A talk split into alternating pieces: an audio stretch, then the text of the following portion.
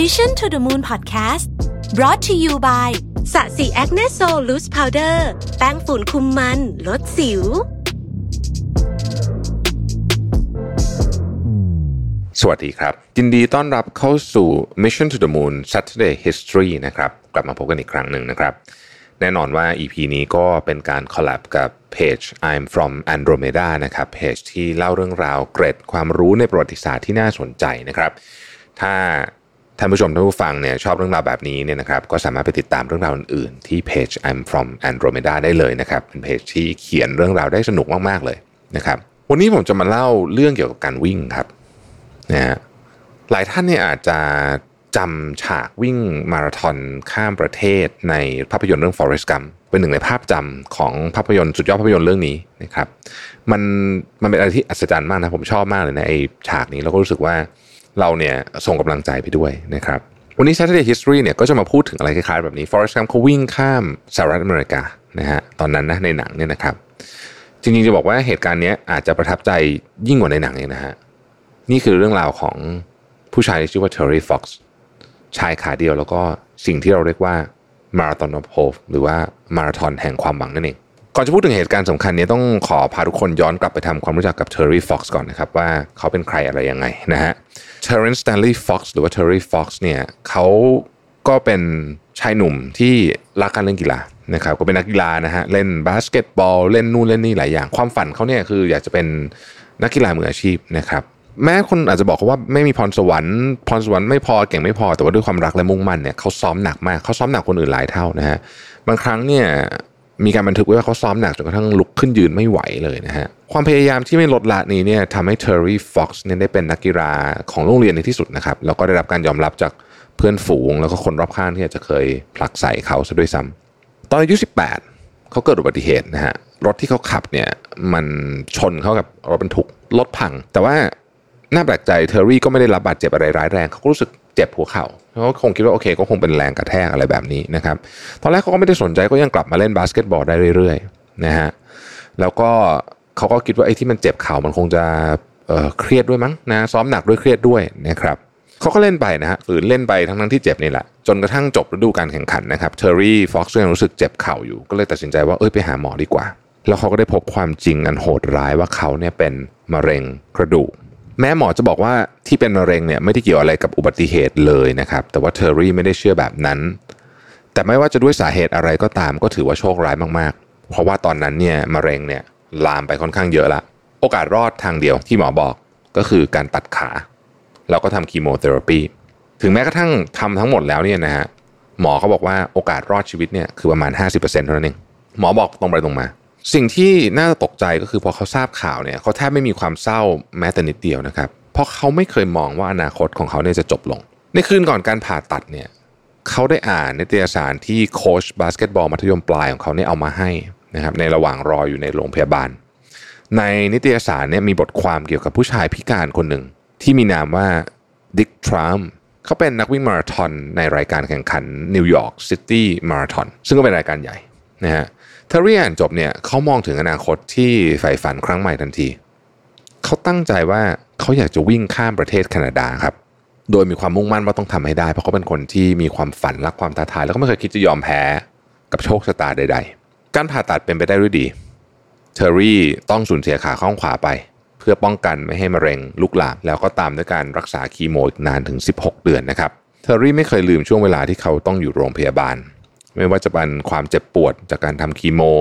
หรือการได้ยินเสียงกรีดร้องด้วยความเจ็บปวดจากผู้ป่วยมะเร็งคนอื่นๆ และเด็กหนุ่มคนหนึ่งที่อยู่เตียงข้างๆเขาเนี่ยซึ่งก็ได้ใช้เวลาอยู่ด้วยกันพอสมควรก็กลายเป็นเพื่อนสนิทของเทอร์รี่หลังจากทั้งคู่ผ่านความเจ็บปวดมาด้วยกันเป็นเวลาหลายสัปดาห์ เมื่อเวลาผ่านไปเนี่ยในที่สุดเทอร์รี่ก็ได้ออกจากโรงพยาบาลนะครับ แต่น่าเศร้าที่ เด็กหนุ่มเพื่อนของเขาเนี่ยไม่ได้มีโอกาสได้กลับไปใช้ชีวิตเป็นครั้งที่สองเหตุการณ์นี้เองจุดประกายให้เทอร์รี่เนี่ยอยากจะทำอะไรบางอย่าง เพื่อเพื่อนมนุษย์ที่กำลังเจ็บป่วยด้วยโรคร้าย เขารู้แล้วว่าตอนนี้เขาจะวิ่งเพื่ออะไร วันหนึ่งเนี่ยนะฮะเขาก็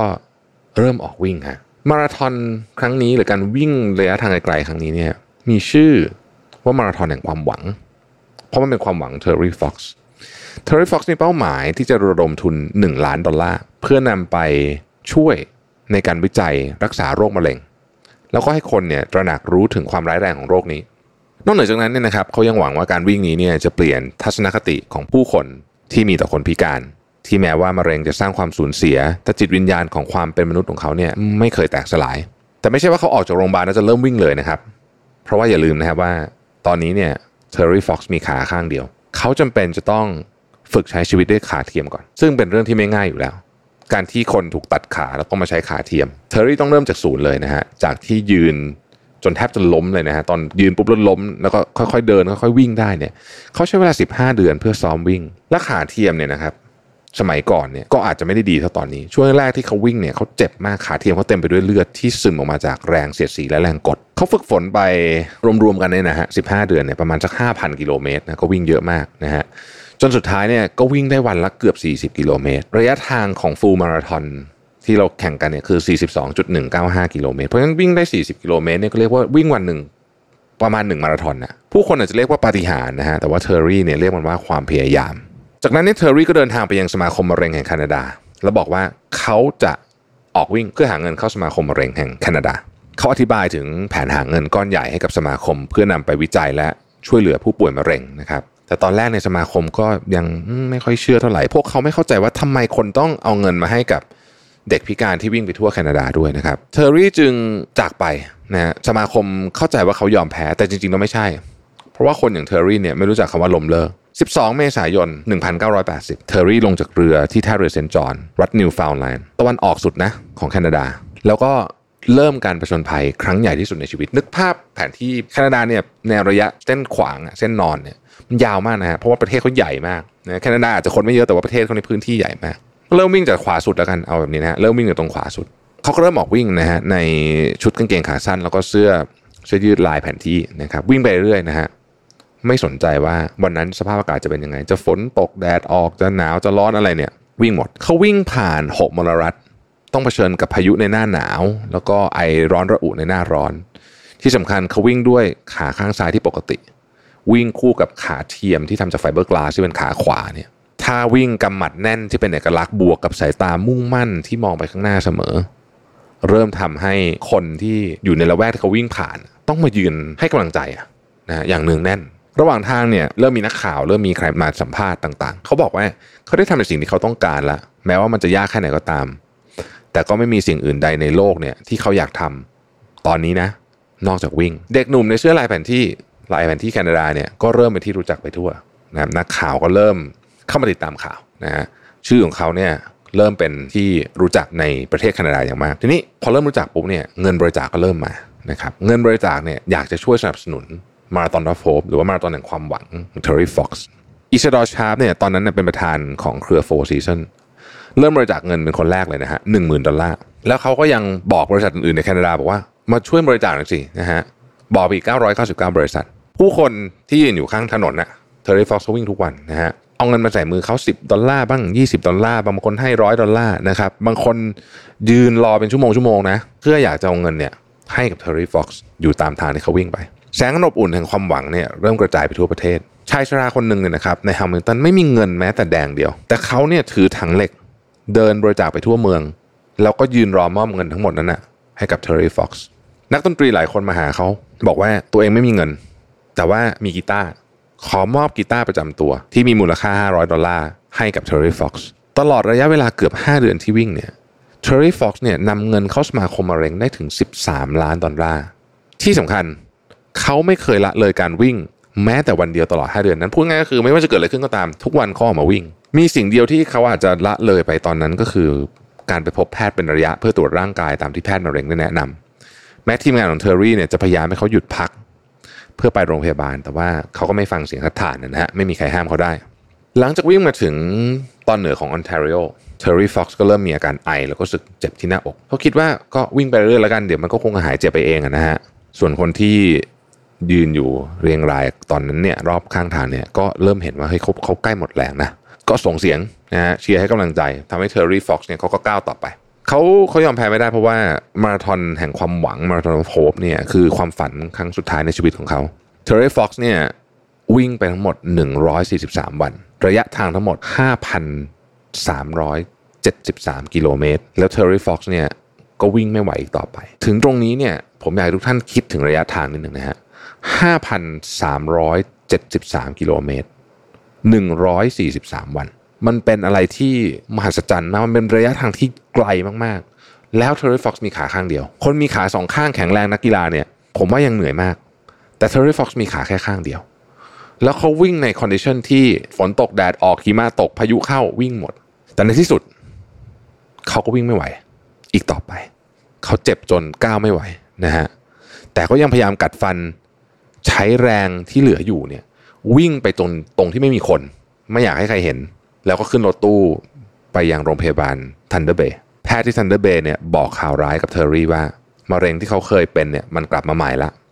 แล้วก็ตอนนี้เนี่ยมันแพร่กระจายจากขาไปยังปอดของเขาละเทอร์รี่รู้ว่านี่อาจจะเป็นโอกาสสุดท้าย เขาจึงรีบโทรหาพ่อแม่ ทั้งสองรีบขึ้นเครื่องบินมาหาเขาที่โรงพยาบาล แล้วก็ได้พบกับเทอร์รี่ในสภาพที่อ่อนแอมากๆ ซึ่งมันต่างจากตอนที่เขาวิ่งอย่างมากเลยทีเดียวนะครับ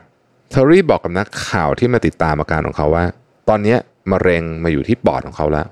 อย่างไรก็ตามเขาจะทำทุกอย่างเท่าที่ทำได้ จะทำให้ดีที่สุด เขาจะสู้ และเขาสัญญาว่าจะไม่มีทางยอมแพ้ แม้การวิ่งจะหยุดไปนะครับ แต่การบริจาคเนี่ยยังคงมีมาอย่างต่อเนื่อง เครือข่ายโทรทัศน์ในแคนาดาออกรายการพิเศษเพื่อช่วยเหลือในการระดมทุน และในเวลาไม่ถึง 48 ชั่วโมงเนี่ยเขาก็ได้เงินเพิ่มเข้าองค์กรเนี่ยอีกกว่า 10 ล้านดอลลาร์ อิสดอร์ชาประธานของ Four Season เนี่ยส่งโทรเลขนี้ถึงเทอร์รี่ที่โรงพยาบาลเพื่อบอกเขาว่า การวิ่งของคุณเนี่ยเป็นจุดเริ่มต้น การระดมทุนจะถูกจัดขึ้นในนามของคุณทุกปี เพื่อสู้กับโรคมะเร็งต่อไป คุณสร้างมันขึ้นมา และพวกเราจะไม่หยุดพักจนกว่าความฝันของคุณ ที่จะหาวิธีรักษามะเร็งจะเป็นจริงเทอร์รี่เนี่ยได้รับเครื่องเชื่อชูเกียรติสูงสุดเท่าที่พลเมืองแคนาดาจะสามารถรับได้ แล้วก็เป็นคนที่อายุน้อยที่สุด ที่ได้รับรางวัลนี้ เขาได้รางวัลลูมาร์ชรางวัลสูงสุดสำหรับความสำเร็จด้านกีฬาด้วย และภาพของเขาเนี่ยยังถูกแขวนไว้ในหอเกียรติยศกีฬา เขาได้รับจดหมาย ที่ให้กำลังใจเขาเนี่ยมากมายจากทั่วโลก แต่ที่สำคัญที่สุดก็คือว่ายอดเงินบริจาคทั้งหมดใน Marathon of Hope เนี่ยเขาทำได้ถึง 23.4 ล้านดอลลาร์สหรัฐ อย่าลืมนะครับว่านี่คือปี 1980 นะฮะ เงินจำนวนนี้เนี่ยถือว่ามากมายมหาศาลทีเดียวเทอร์รี่ยังคงต่อสู้กับมะเร็งอีก 10 เดือน เขาบอกว่าบางวันเขาเจ็บปวดเหมือนฝันร้าย บางวันก็รู้สึกดีพอที่จะออกไปพบปะเพื่อนฝูงได้บ้าง ผ่านไป 10 เดือนนะฮะ 28 มิถุนายน 1981 เทอร์รี่ฟ็อกซ์เสียชีวิตอย่างสงบในโรงพยาบาลโดยวัยเพียง 23 ปีธงชาติถูกลดครึ่งเสาทั่วประเทศเพื่อไว้ถูกให้แก่การจากไปของเขา แม้เทอร์รี่จะจากไปแล้วเนี่ยแต่การวิ่งยังคงดำเนินอยู่ เพราะหลังจากนั้นเนี่ยมีการจัด Terry Fox Run เพื่อระดมทุนต่อไป โดยเริ่มต้นตั้งแต่ปีนั้นเลยนะฮะ1981 มีผู้เข้าร่วมวิ่งและปั่นจักรยานเนี่ยมากกว่า 3 0 0 0 0 0 คน แล้วก็ระดมทุนไปได้อีก3ล้าน5แสนดอลลาร์นะครับเรื่องราวของ Terry Fox เนี่ยจุดประกายให้ผู้คนมากมาย เริ่มหันมาสนใจผู้ป่วยมะเร็ง แล้วก็บริจาคให้กับองค์กรจวบจนปัจจุบันมีคนบริจาคให้กับการวิจัยโรคมะเร็งรวมถึงการช่วยเหลือผู้ป่วยมะเร็งเนี่ยในนามของ Terry Fox เนี่ย800 ล้านดอลลาร์สหรัฐแล้วนะครับเป็นเงินจำนวนมหาศาลที่นำมาช่วยในงานวิจัยได้อย่างมากมายทีเดียว ผมอ่านเรื่องนี้แล้วผมต้องบอกว่าผมก็น้ำตาซึมทุกครั้งนะฮะเคยอ่านกี่ครั้งก็น้ำตาซึมทุกครั้ง เวลาไปบรรยายเรื่องนี้พูดแล้วจะเอาเรื่องนี้บรรยายเนี่ยผมก็จะน้ำตาซึมโดยทุกครั้งที่เล่านะเพราะว่ามันเป็นเรื่องราวของคนที่มหัศจรรย์มหัศจรรย์ยิ่งกว่าหนังถ้าจะว่าไปนะฮะก็หวังไว้ว่าเรื่องราวของการต่อสู้ของเทอร์รี่ฟ็อกซ์เนี่ยนักวิ่งที่ถูกตัดขาแล้วก็ใช้ขาจริงหนึ่งข้างขาเทียมหนึ่งข้างนะฮะวิ่งฟูลมาราธอนเกือบทุกวันนะทุกวันนะ นะฮะวิ่งไป 5,000 กว่ากิโลนะครับระยะทางก็เป็นเรื่องหนึ่งแต่ผมเชื่อว่าระหว่างทางเนี่ยเขาได้สร้างแรงบันดาลใจให้กับผู้คนอย่างมากมายมหาศาลนะฮะแล้วชื่อของเขาเนี่ยก็ยังคงเป็นที่จดจำของชาวแคนาดา ถึงรวมถึงชาวโลกด้วยเนี่ยมาจนถึงทุกวันนี้เทอร์รี่ฟ็อกซ์เป็นสัญลักษณ์แห่งความหวัง เหมือนกับชื่อมาราธอนที่เขาตั้งกันนะฮะ Marathon of Hope ในยามวิกฤตแบบนี้เนี่ยผมคิดว่าเรื่องราวของเทอร์รี่ฟ็อกซ์เนี่ยคงจะเป็นกำลังใจให้หลาย ๆ ท่านได้ เหมือนที่เทอร์รี่บอกนะฮะ จงมีความหวังอยู่เสมอ ขอบคุณที่ติดตาม Saturday History นะครับ แล้วเราพบกันใหม่ สัปดาห์หน้า สวัสดีครับ Mission to the Moon Podcast Presented by ศศิ Acne Sol แป้งฝุ่นคุมมันลดสิว